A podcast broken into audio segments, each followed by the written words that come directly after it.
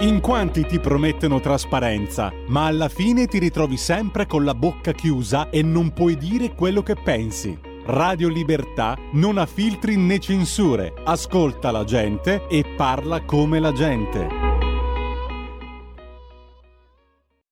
Legano infatti pesanti fardelli e li impongono sulle spalle della gente, ma loro non vogliono muoverli eh, neppure con un dito. Ebbene sì, ho voluto iniziare questa nuova intervista che sto per realizzare per Radio Libertà e per il mio canale YouTube Conoscere per Deliberare, citando il Vangelo di Matteo. Ma adesso è giunto il momento di dare il benvenuto al nostro, al mio gradito ospite, che è il presidente di Feder Petroli Italia, Michele Marsiglia. Presidente, ben ritrovato.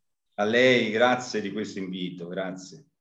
E allora, da, io inizierei da qui. Ho letto di un suo comunicato stampa, un comunicato stampa che recentemente è stato diramato da Feder Petroli, incentrato su questa morte un po' misteriosa del presidente del Consiglio di amministrazione eh, della eh, Lucoil, eh, mi corregga se sbaglio, e lei parlando di questo decesso, un suicidio, dicono le fonti ufficiali, si è buttato dal balcone dell'ospedale, ho capito bene, eh, ha parlato di una morte morte strana e questo il presidente del, del, consiglio di amministrazione della Lucoil che tra l'altro ha una raffineria la Lucoil in Italia nel nostro paese eh?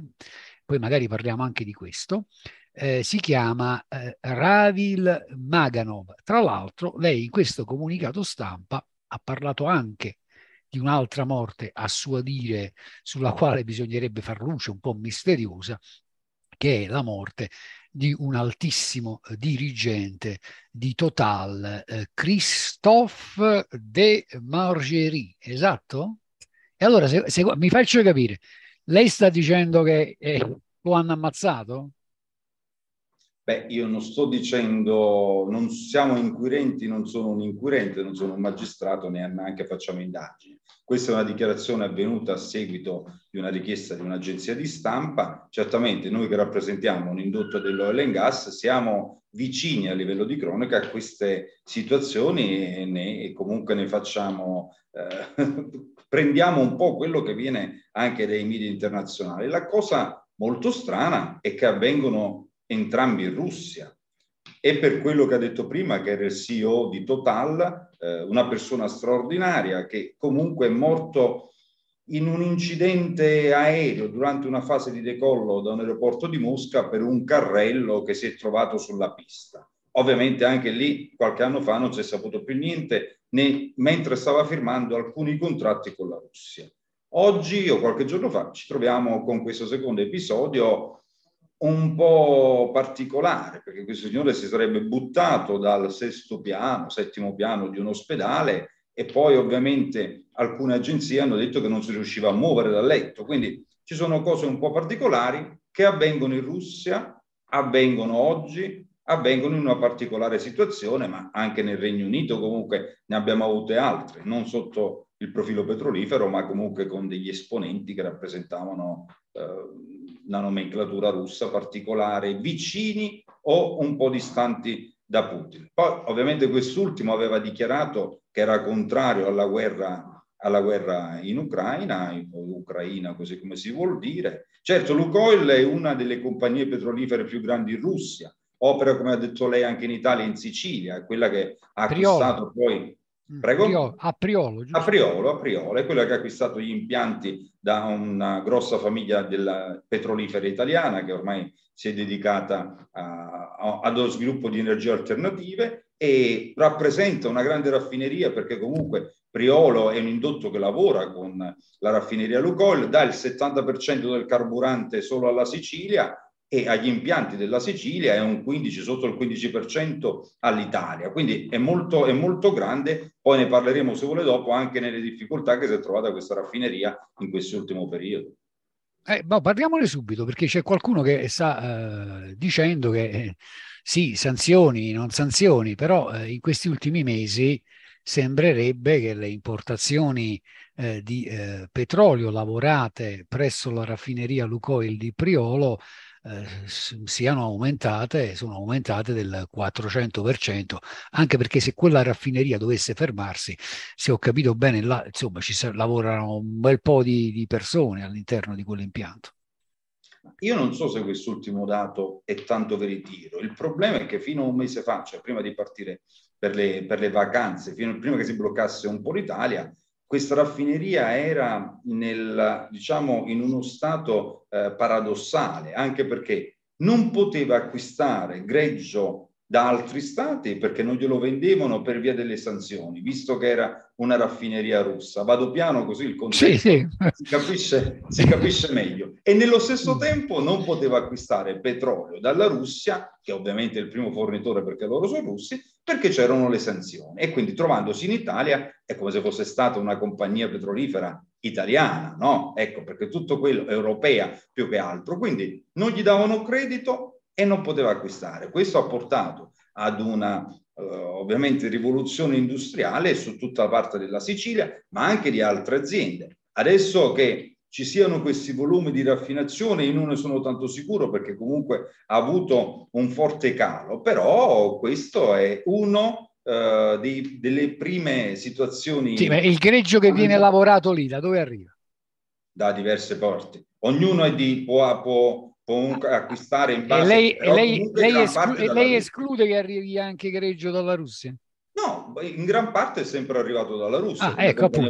È sempre arrivato dalla Russia, quindi ah. a maggior ragione. No, ma allora, siamo stati anche contenti di ospitare questa raffineria. Questa raffineria ha degli impianti di colore, vuol dire che comunque sono marchiati Lucoil in Sicilia, ma ci sono anche diverse. È entrata nel mercato già degli anni fa, eh, ci sta tutto un indotto industriale che lavora col, col polo del Siracusano, quindi è, è, molto, è molto attiva. Prima di entrare nel, merito di questa, di questa, crisi che sta attanagliando, crisi energetica che sta creando grandi problemi alle nostre imprese, alle famiglie del nostro paese, si preannuncia un inverno piuttosto tosto, ecco, mettiamola così, e, e secondo me sto usando un eufemismo. Però eh, vorrei chiederle, ma insomma questa storia del price cap sul petrolio no? rischia di finire come è finita per eh, il gas? Lei che cosa ne pensa?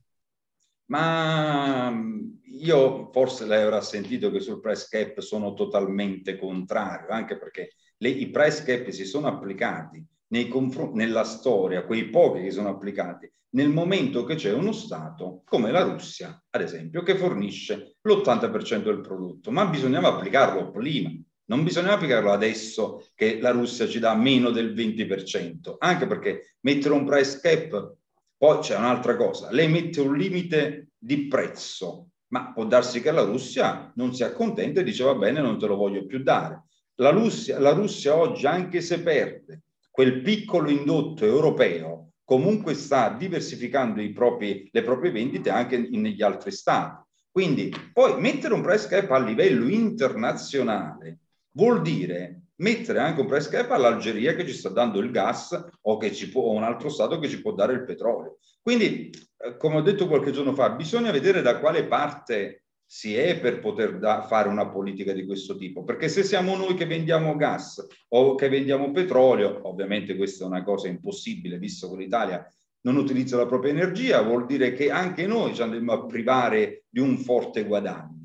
Secondo noi il price cap, secondo me personalmente, bisognerebbe metterlo alle bollette delle famiglie italiane e delle aziende, cioè stabilire una soglia massima, uno sforzo in più, ma non di tanto, perché qui sono bollette otto volte più alte. Quindi stabilire una soglia di prezzo massimo in modo che le famiglie possono vivere e le imprese ovviamente possono lavorare. Quel differenziale che c'è fino al prezzo massimo che è, scambiato oggi a 2,90 ad Amsterdam per euro megawattora, a collarselo i vari stati. Però qui si entra in un discorso di politica economica interna un po' più complicato. E adesso io tra poco però vorrei chiederle insomma se c'è un po' di speculazione, ma prima di farlo mh, mm, volevo che lei commentasse questa notizia che è stata battuta rilanciata tra l'altro da una fonte più che autorevole che è il Financial Times, eh, sorpresa, la Cina sta rivendendo il suo GNL russo in Europa e eh, l'articolo è firmato da Luigi Camilloni, Camilloni che forse lei conoscerà, e co- prosegue così il titolo, sarà una tragedia o una commedia? Ah, a saperlo. Ecco, Presidente, che cos'è una tragedia o una commedia? Come commenta eh, questa notizia? Che la Cina abbia acquistato la Russia non c'è né tragedia, c'è solo realtà. Dove, il fatto che lo rivende a noi. Beh, il fatto che lo rivende a noi siamo al limite di un mm. contrabbando, mm. vuol dire violare le sanzioni. Cioè, questi metodi... Perché quelli che, che l'acquistano non lo sanno, no? Ecco, ecco, lo sta dicendo lei. Quindi cioè, sì, ah. questi sistemi li conosciamo da anni, anche, c'erano anche con l'Iran. Tutto si può ovviamente... Oil for food. Ah, lo, lo ricordo. Ecco, guarda, qui, no, devo... ma quella è una storia dove poi c'è stato un po' di corruzione, storie brutte, insomma. Ma io devo riconoscere che quando, quando, lei mi invita, lei ha una cultura, una conoscenza dell'argomento oh, petrolifero che comunque a, me lei stimola. pochissimo, diciamo. Ha citato All for Food, quindi comunque per chi lo ricorda, però poi se vuole ne parleremo con, con piacere. Al, allora, te- al tempo avevamo la campagna Iraq libero con il buon Marco Pannella, poi insomma come sai le cose sono andate diversamente. C'è stata Al tempo c'era come segretario generale dell'ONU Kofi Annan, per chi lo ricorda che è morto qualche anno fa, che fu il promotore del programma Oil for Food. Quindi, sì. c'è, anche eh, fi- c'è, anche un, c'è anche un bel film su questa storia dell'oil for food. Vabbè, ma insomma, non divaghiamo, non diventiamoci neri. Quindi fare questo tipo di approvvigionamento un po' eh, per intermediare que- questi giri, certo, si va contro un processo sanzionatorio, poi ovviamente... Ecco, ma a proposito di sanzioni, ma, poi gliela butto lì cruda cruda, ma secondo lei le sanzioni stanno stritolando la Russia o stanno stritolando le nostre economie a partire sicurissimamente dall'economia italiana? Ah, io con lei riesco a essere rilassato e franco quando facciamo le interviste. Io non sono mai stato e non siamo mai stati, almeno l'indotto dell'oil e del gas, ma anche prima di, di portare me uh, su questa poltrona a un processo di sanzioni, perché il processo di sanzioni può essere applicato sì per un tempo limitato, ma noi siamo, l'Europa è vittima delle proprie sanzioni, cioè tutto quello che sta succedendo e che ci stiamo tutti scandalizzando. Oggi vedevo i titoli delle agenzie che dicevano Europa nella morsa della Russia, nella morsa del gas. Europa, secondo me, nella propria morsa, cioè quello che stiamo, noi stiamo dando dei, dei pugni alla Russia, perché abbiamo stabilito che è giusto farlo per l'invasione dell'Ucraina, ma nello stesso tempo dobbiamo aspettarci un comportamento analogo dall'altra parte.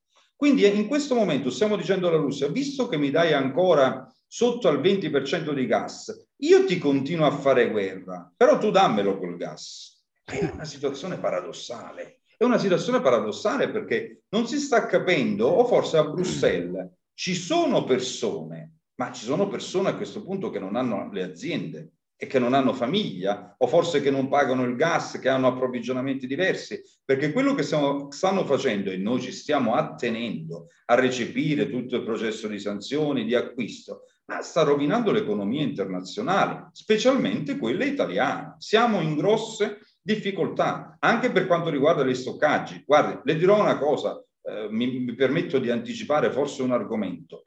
La cosa che ci sta sorprendendo di più da qualche giorno è che noi abbiamo potenziato questi stoccaggi, questi stoccaggi che il Ministero della Transizione Ecologica e il Ministro Cingolani hanno eh, constatato che sono arrivati a oltre il 90%. Quindi io potrei dire oggi alle sue telecamere, guardi, stiamo tranquilli, però è stato fatto un piano di razionamento. E questo non si capisce. Cioè, noi abbiamo acquistato gas, siamo arrivati al 90%, però abbiamo bisogno di risparmiare. Allora, la domanda è, ma se noi stiamo prendendo dall'Algeria, stiamo prendendo da altri fonti, quindi sono due binari, perché uno va per lo stoccaggio e uno va per il consumo del mercato corrente. Perché abbiamo bisogno di diminuire di un grado, di diminuire di due gradi? C'è tutto questo allarmismo. Allora a questo punto o siamo noi che stiamo bleffando o il Ministero non ci sta dando la giusta interpretazione e i giusti resoconti, ma non a noi, all'Italia intera. E questo sarebbe molto, molto, molto grave. Presidente, parliamo un po' di alcune cose, le, voglio, mm, le introduco così con una serie di citazioni e poi insomma chiederò il suo commento a quello che sto per citarle. Intanto, se riesco, se riesco a trovarlo, ma io il 29 luglio 2022, due fonti direi abbastanza autorevoli, il Corriere della Sera e il Sole 24 Ore, il giornale di Confindustria, titolavano più o meno così. Eni, gli utili volano di quasi eh, il 700%, oltre 7 miliardi, poi insomma seguiva un virgolettato, i risultati sono stati raggiunti grazie a quotazioni medie del Brent a 113 dollari,7 più 65% anno su anno e a prezzi spot del gas quasi quadruplicati. L'annuncio della semestrale arriva il giorno dopo che un altro gruppo attivo dell'oil and gas Saipem, di cui Eni è il maggiore azionista con il 31,2%, ha mostrato il ritorno alla redditività mostrando come la crisi con la Russia abbia cambiato eh, gli scenari e i risultati del settore. Ora le dirò, ehm, letta così, insomma, è una cosa che fa, eh, vista quella che è la situazione, ripeto, di imprese e famiglie, è una cosa che fa, come dire, un po' storcere il naso. Poi c'è quest'altro però intervento di un qualche interesse, questo è del, credo dell'AD eh, dell'Enel Starace, eh, che dice costi alle stelle colpa dell'Olanda, la borsa è truccata e gioca a favore delle speculazioni. Non le citerò l'intervento di un ex dirigente eh, dell'ENI perché lei già mi ha fatto capire che insomma non è eh, persona di cui, eh, che gode della sua fiducia, anzi sa che c'è, glielo cito lo stesso, parliamo di un ex di questo ex dirigente Salvatore Carollo, il quale dichiara il prezzo del gas alla borsa di Amsterdam è oggi 17 volte più alto rispetto a un anno fa. Eni, partecipata dallo Stato, ha continuato a comprare gas dalla Russia al vecchio prezzo di contratto finché i rubinetti non sono stati chiusi, ma le bollette sono tarate su nuovi prezzi. Si sapeva già quattro mesi fa eh, questo servizio risale ad aprile 2022, l'intervistato è un ex dirigente dell'ENI, eccetera, eccetera, perché un, è un video, no? è quello che si riferisce da un video, credo mandato in onda, mandato in onda dalla 7. E, e, come la mettiamo? Allora, la domanda è semplice, semplice, poi lei saprà eh, dirci un po' di cose e attendo eh, con ansia di conoscere le sue considerazioni. Ma quanta speculazione c'è su, in questa vicenda? E, qualcuno si è reso conto che secondo stime di qualche mese fa, e quindi credo non siano corrispondenti, la situazione sia di gran lunga peggiore rispetto a qualche mese fa, almeno 9, 9 milioni di italiani si trovano in una situazione di povertà energetica. Alt- qua il problema, eh, io quando guardo la TV e sento parlare di un grado in meno o in più, un po' mi ehm, arrabbio, sa perché? Perché il problema vero è che qui c'è gente che rischia di dover spegnere non solo i, i, i termosifoni, ma anche i frigoriferi.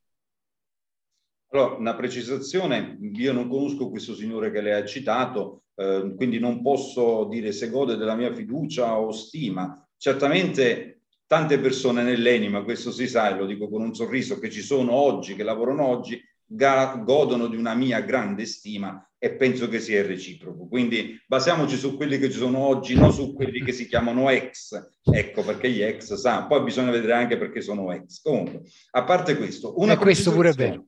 Era una precisazione. E, ehm, allora, lei ha citato due aziende, una è l'ENI e un'altra è la Saipem, colosso petrolifero. Dobbiamo fare una distinzione. La Saipem è un'azienda di ingegneria petrolifera, è una delle più grandi al mondo, è nostra, cioè è dell'Italia, patrimonio dello Stato italiano con Cassa Deposito e Prestiti, Eni azionista. Dopo diverse vicissitudini, qualche giorno fa eh, il CEO è andato anche via, quindi il presidente è andato via, quindi c'è un nuovo presidente che è una persona dell'Eni che si chiama Politi, un grande, un grande manager dell'esplorazione petrolifera, che adesso è lì, è amministratore delegato, quindi il presidente dovrà ancora arrivare. Mentre Eni, sappiamo tutti che è la nostra compagnia energetica di Stato. Ci sono stati degli utili, ci sono stati anche dopo il Covid, perché in una ripresa degli investimenti ci sono stati sia per il gas sia per l'olio, quindi sia per il petrolio. Certamente ci sono stati degli utili, non so se questi utili siano comunque veritieri, perché se c'è un fatturato, ok, poi bisogna vedere gli utili, perché comunque l'ENI ha acquistato e ha pure venduto, ha acquistato a un prezzo alto. Sicuramente quando si dice che ha acquistato ad un prezzo minore, ha divenduto di più, guarda, è improbabile perché quello che si è acquistato quattro mesi fa, il gas si vende subito, non è che si vende dopo sei mesi, non è come l'olio che c'è un processo di raffinazione più veloce, quindi non si può fare tutto questo. Certamente Starace dice l'Olanda, il mercato olandese è il mercato che comunque è la piazza principale, come se fosse una Wall Street del gas. Certo, non è che è colpa dell'Olanda o è colpa di Rotterdam, è colpa di una speculazione internazionale. Quindi ovviamente le borse valori non fanno altro che seguire gli ordini di acquisto e di vendita in base a una situazione internazionale che c'è. Quindi non si può colpevolizzare la borsa, l'Olanda o tutto. Diciamo che oggi il mercato sta viaggiando su questi numeri. Quindi se uno vuole il gas, lo compra a questi numeri. Le faccio, faccio anche un esempio per far capire meglio. Eh, lo Stato italiano ha detto alle aziende, quelle che sono deputate allo stoccaggio del gas, fate più, quanto più stoccaggio è possibile.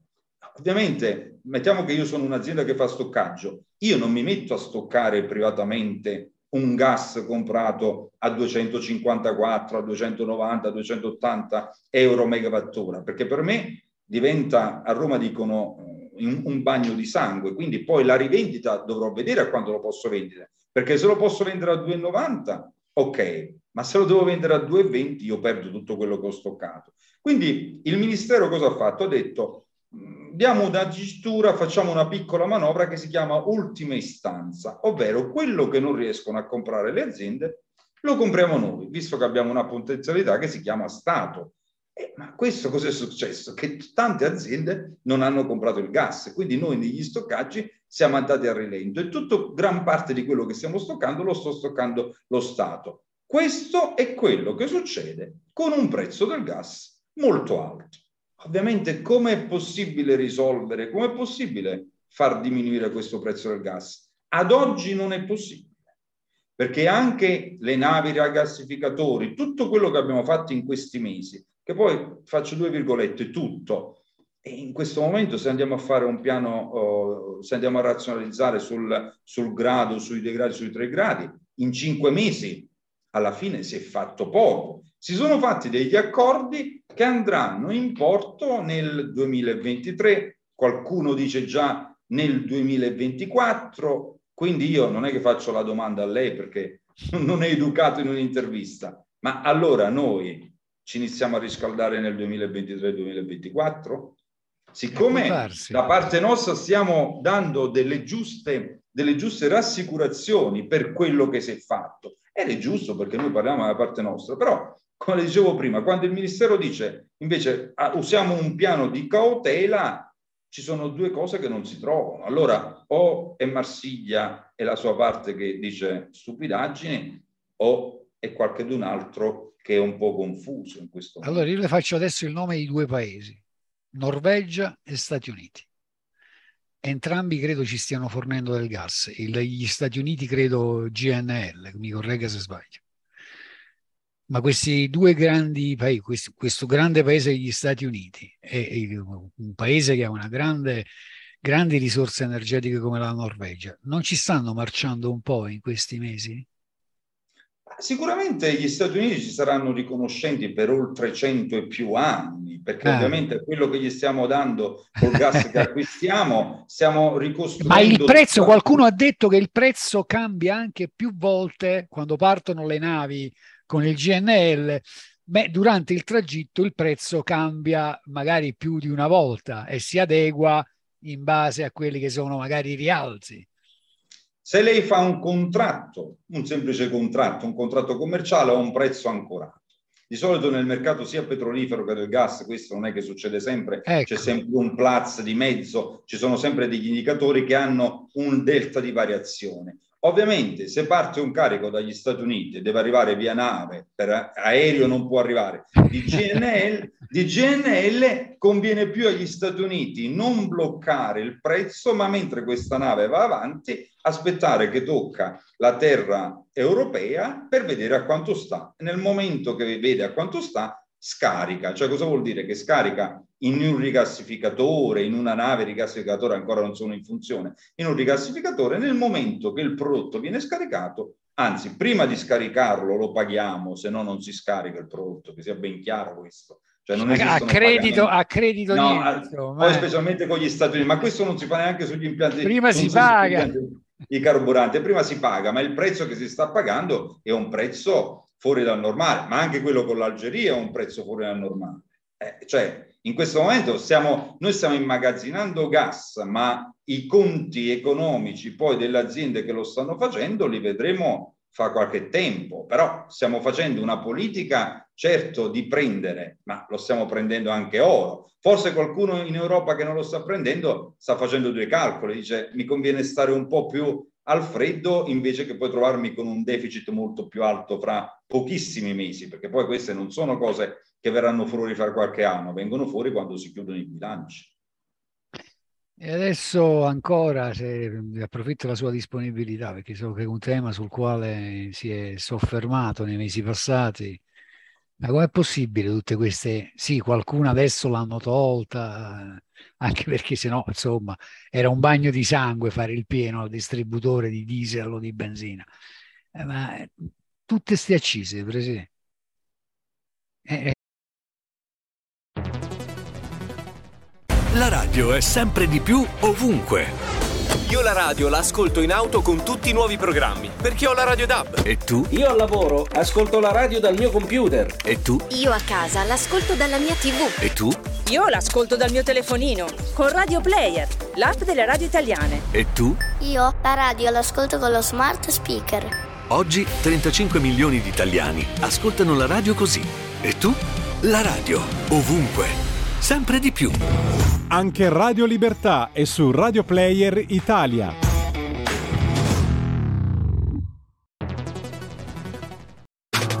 Stai ascoltando Radio Libertà. La tua voce libera, senza filtri né censura. La tua radio. Com'è possibile? Eh? Lo chiede a me, ma io non, non sono un politico puntini ancora. Eh, no? ma qualcosa ha detto però sulla Nella vita, qualcosa ho detto perché la, il prezzo dei carburanti in Italia è una vergogna. Devono sapere, lo dico io, guardi, beh, meno male che me lo lascia dire, è una vergogna, è una vergogna perché il costo di produzione di un litro di carburante va sotto i centesimi, va sotto, il cent- va sotto un euro, quindi eravamo a 46, fino a poco tempo fa. Diciamo che andiamo oltre i 50 centesimi, facciamolo a 60, facciamolo a 60, ma il costo di produzione, cioè l'indotto petrolifero ci ha già, guada- già guadagnato, da lì, da 60 in poi, sono tutte IVA e tasse, accise. Ovviamente se andiamo a vedere le accise, io inviterei i suoi ascoltatori a farlo, basta digitare su, su internet accise e benzina, ci sono dentro delle voci, 32, 36 voci, di cose che forse il sottoscritto non era neanche nato. Lei non c'era quando c'è stata la guerra in Etiopia? Eh, io non c'ero, mi fa dire quanti anni ho, comunque sono un diversamente giovane, diciamo così, ma non c'ero, quando, non c'ero anche quando c'erano altre cose. Anzi, mi sembra strano che ci sia un'accisa nel prezzo dei carburanti, nel, nel, c'è una voce nell'accisa del prezzo dei carburanti che serve per finanziare l'acquisto degli autobus ecologici. Mm. Che cosa ne pensa delle auto elettriche? Ah, io guardi, io sono un giocatore di golf, quindi anche nella mia stanza ho una sacca da golf qui in ufficio, sempre pronta, anche se poi non ci vado mai. Quindi noi sui, su, sui golf eh, giriamo ovviamente con dei golf kart, quindi le auto eh, elettriche, l'ecosostenibilità, tutto quello che è vicino alla parte ecologica. Io sono favorevole, non è che non sono favorevole, anche per, specialmente eh, nella parte dello sharing, come Milano e Roma che hanno messo questi scooter per poter da, per dare la possibilità di inquinare di meno. Cioè, dove si può inquinare di meno è giusto che si faccia. Eh, ma io sono anche d'accordo a utilizzare tutte le forme di energia disponibili, quindi non solo quelle da idrocarburo, ma anche quelle rinnovabili, lì dove comunque c'è una potenzialità. Cioè, noi abbiamo visto col, col, fotovoltaico qualche anno fa grossi investimenti, grossi investimenti che l'abbiamo fatti anche noi, perché se voi non riuscite a vedere, ma sulle aziende e su alcuni tetti degli impianti di carburante c'è il fotovoltaico. Però questo cosa è successo? Non ha fatto altro che il conto economico, avere il conto economico, quello di Stato, delle problematiche che poi il fotovoltaico si è rivelato, fatto come è stato fatto in Italia, un grandissimo investimento a perdere. Quindi le, torniamo su una politica energetica che dico che in Italia è inesistente. Se si struttura una strategia energetica nazionale inserendo tutte le forme di energia, ben venga. Però dico anche una cosa, adesso mi metto come rappresentante delle rinnovabili, qualcuno poi mi fucilerà dopo che ha visto l'intervista, no? Ma io anche oggi se voglio installare una pala eolica, non solamente un pozzo petrolifero, poi lei in Basilicata dove comunque di petrolio penso che ne abbia sentito parlare eh, poco, qualche, diciamo. qualche, volta, qualche volta. Eh, ma io se voglio installare una pala eolica ho lo stesso effetto nimbio, lo stesso eh, motivo ostativo da parte della popolazione locale o di altri per farlo. Quindi l'energia tutta è bloccata. Io credo che bisogna fare volta per volta sempre una valutazione costi-benefici. Facciamo un esempio, mi sta benissimo eh, il fotovoltaico, però se per installare pannelli fotovoltaici devo andare a occupare eh, ettari e ettari di terreno fertile, beh, allora quello non mi sembra che sia una idea geniale. Eh? Perché quel terreno dovrei destinarlo per le coltivazioni. Sui tetti, parlo di un paese come l'Italia, immagino tutti i tetti delle nostre abitazioni dotati di pannelli fotovoltaici. La stessa cosa per quanto riguarda l'eolico. Di volta in volta io credo che vadano fatte delle valutazioni di buon senso e delle valutazioni costi-benefici, ovviamente tenendo sempre un occhio attento alla eh, tutela ambientale, anche perché se interveniamo in maniera maldestra e inquiniamo, per esempio, le acque, beh, l'acqua è, beh, è, fondamentale per la sopravvivenza del genere umano, è, è, un bene che si rigenera ma fino a un certo punto e rischiamo di giocarcelo. Non, magari, non credo di dire una bestialità se affermo che le guerre del futuro potrebbero essere guerre per il controllo delle risorse idriche anziché per il controllo delle fonti petrolifere. Ma questo sta già avvenendo, ma poi le dico una cosa, Appunto. nella strategia energetica nazionale non è stata neanche fatta una giusta distribuzione delle aree adibite a coltivare l'energia. Sto parlando di tutta l'energia, non solamente dell'oil certo. and gas. Quindi quello che è stato fatto adesso per noi è quello di fare un piano che si chiama PITESAI, che è un piano dove ci, ci abbiamo ragionato per anni, che ha chiuso delle aree che sono state definite non idonee all'attività di coltivazione e di ricerca di idrocarburi. Però sa qual è il problema? Che in quelle aree avevano fatto investire già le aziende 15 anni fa. Quindi le aziende hanno tirato fuori tanti, tanti soldini e poi si sono viste bloccate queste, questi, i propri investimenti. Allora questo non è politica interna, una politica industriale, è fare le cose un po' così come tira il vento e invece non, non deve essere così. L'energia in uno Stato è una fonte primaria per uno Stato per andare avanti, anche poi quando si verificano queste situazioni come i conflitti bellici. Noi stiamo parlando di pozzi, stiamo parlando di gas in questo momento, ma se non ci fosse stata la questione russo-ucraina, forse nemmeno se ne parlava se non del prezzo del carburante. Dell'Adriatico, dell'Adriatico cosa mi dice dell'Adriatico? Ma dell'Adriatico io sono contento di una cosa, lei ne abbiamo parlato qualche volta, sa che io sono stato un, un consulente nella fase istituzionale con la Meddoil, no? che aveva una struttura che aveva anche dei pozzi in Basilicata. Questa struttura poi ha cambiato nome, si chiama Rock Copper Exploration, è andata via dall'Italia, però è stato bloccato un grande giacimento che oggi sarebbe servito all'Italia sia per il, per il, carburante e sia per il gas, a largo delle coste abruzzesi, quindi a largo eh, di Ortona, un giacimento che è ancora lì, che è a confine ovviamente con la Croazia, che è stato bloccato. Ovviamente e, e andando Cro- via... No, ma mi interessa capire la Croazia che fa? No, ma la Croazia, dove ci sono delle acque internazionali, la Croazia si tira il proprio... Il greggio si trova in una trappola in gergo tecnico petrolifera, quindi c'è greggio ma, e c'è gas. No, non è che viene a prendere... Non potrebbe farlo tecnicamente. Ma quello è un po' fan No, quello è un po' fantasia, ma non gli conviene neanche farlo. Però ah, diciamo che siccome i giacimenti sono molto vasti, però sa, questa azienda negli ultimi cinque anni ha fatto causa eh, internazionale all'Italia e in pochi lo sanno, circa tre settimane fa l'Italia è stata condannata a pagare a questa azienda un risarcimento di 190 milioni di euro in quattro mesi. Quindi eh, questo pure va nel bilancio italiano, questo vuol dire bloccare l'economia energetica e questo vuol dire pagare pure la penale perché Forse le aziende italiane non ne hanno tanti di soldini e si stanno fermi, ma gli inglesi quando vogliono fare vanno avanti e fanno valere anche i propri... Le aziende spiriti. italiane quelle che riusciranno a rimanere aperte perché se non troviamo delle soluzioni qui veramente rischiamo di diventare no, la Grecia, qualcosa di peggio. Abbiamo, una situazione, abbiamo delle situazioni piuttosto anche internamente alla federazione, delle situazioni piuttosto drastiche perché noi rappresentiamo anche aziende che fanno componentistica, quindi si va dalle flange di calore, tutto quello che poi serve per l'industria dell'oil and gas, dove ci sono dei processi di forni, dove ci sono dei processi siderurgici che vanno comunque con il gas. E anche per quanto accordi lei voglia fare, si è convenuto stare più fermi nel mese di agosto, però stanno accedendo alla cassa integrazione e ad altri rimedi. Purtroppo se la situazione non si, non si ferma, anche perché poi noi operiamo solo nel mercato internazionale ultimamente, quindi abbiamo gli ordini da evadere per il mercato internazionale ci troviamo con dei costi e dei business plan totalmente diversi perché abbiamo fatto delle offerte in un certo modo e adesso ovviamente i costi di produzione sono totalmente cambiati.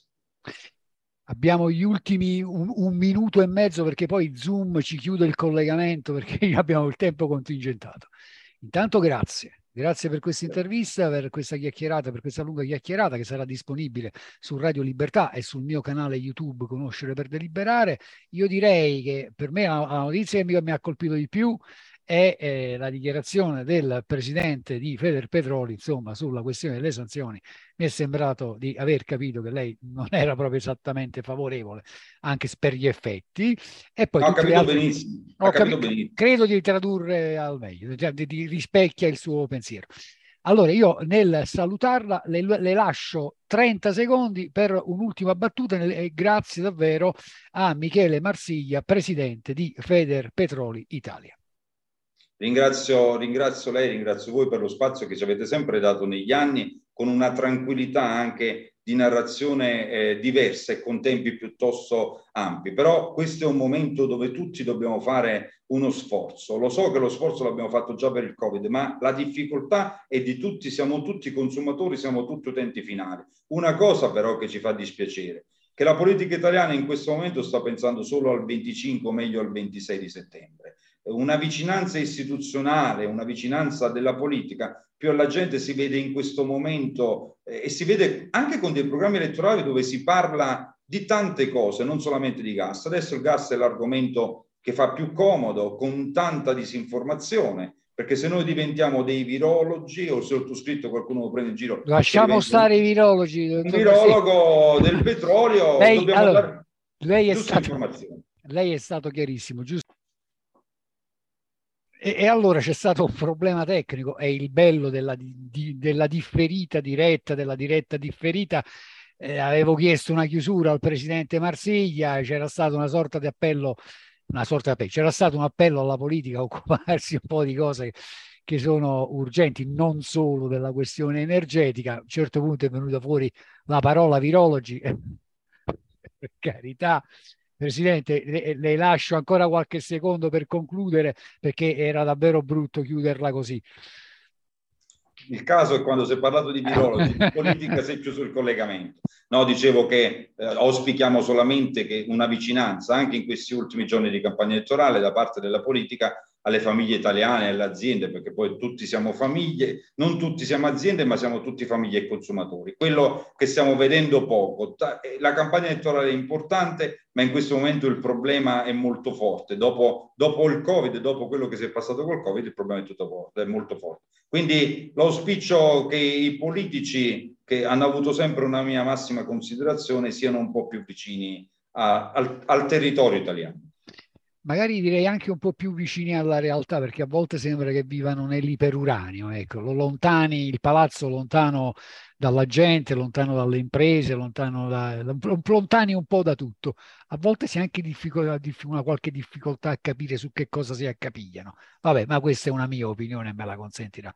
A me non resta che dirle grazie Grazie a Michele Marsiglia, presidente di Feder Petroli Italia, con il quale abbiamo parlato di un po' di cose, la crisi energetica, energia, insomma quello che sta accadendo in questo piccolo eh, e globalizzato mondo. Poi, di quale globalizzazione, poi magari se vuole una volta ne parliamo anche con lei. Grazie Presidente. Arrivederci, grazie infinito a lei, grazie.